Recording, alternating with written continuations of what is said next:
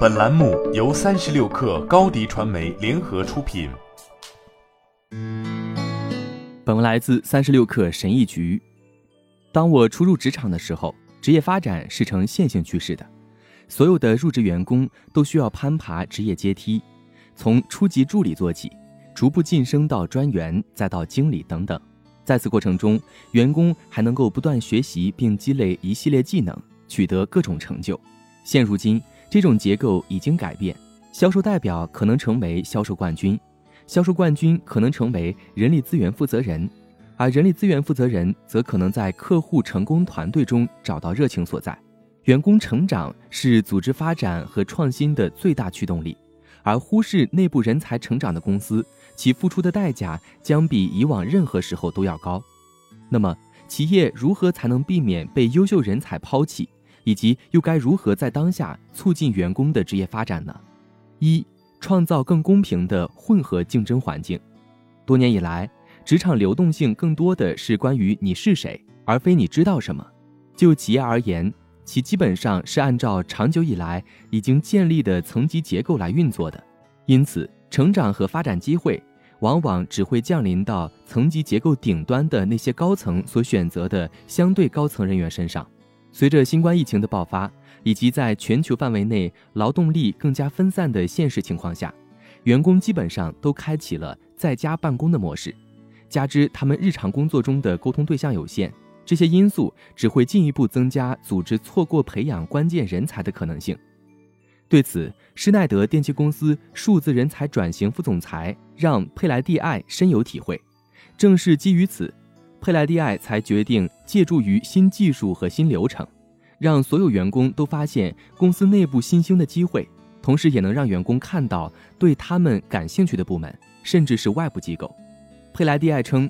如果你相对比较内向，或者说你是一个经常在外面跑市场的销售经理，那么就接触发展机会的途径与方式而言，你和那些始终在办公室里办公、总是接触相同机会的人之间就有明显的差别。而技术的改良和引进，就刚好有助于创造更公平的竞争环境，让所有人都享有平等的机会。如果始终坚持眼不见心不烦的策略，那你就有可能会失去最优秀的员工，甚至还存在没能及时发掘其全部潜力的可能性。二，拥抱员工领导式学习。据普华永道会计师事务所发布的一项调查。截至二零二一年，百分之八十的首席执行官都把向员工传授新技能列为他们最大的工作挑战。与此同时，根据全球人力资源分析师乔什·博辛在领英发表的一项调查，学习和发展机会是员工是否能在工作中感到快乐和保持动力的最主要驱动因素之一。然而，大多数时候，公司为员工提供的学习和发展方式是不一致的，一刀切的。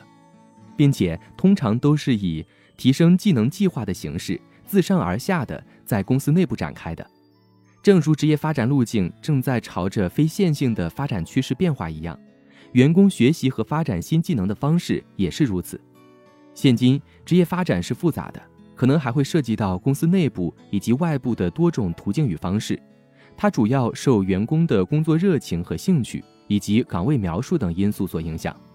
支付公司万事达卡首席人才和组织效率官卢克·雷西亚称，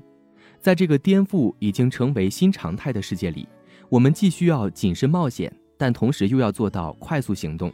这就要求我们用不同的方式思考人才管理。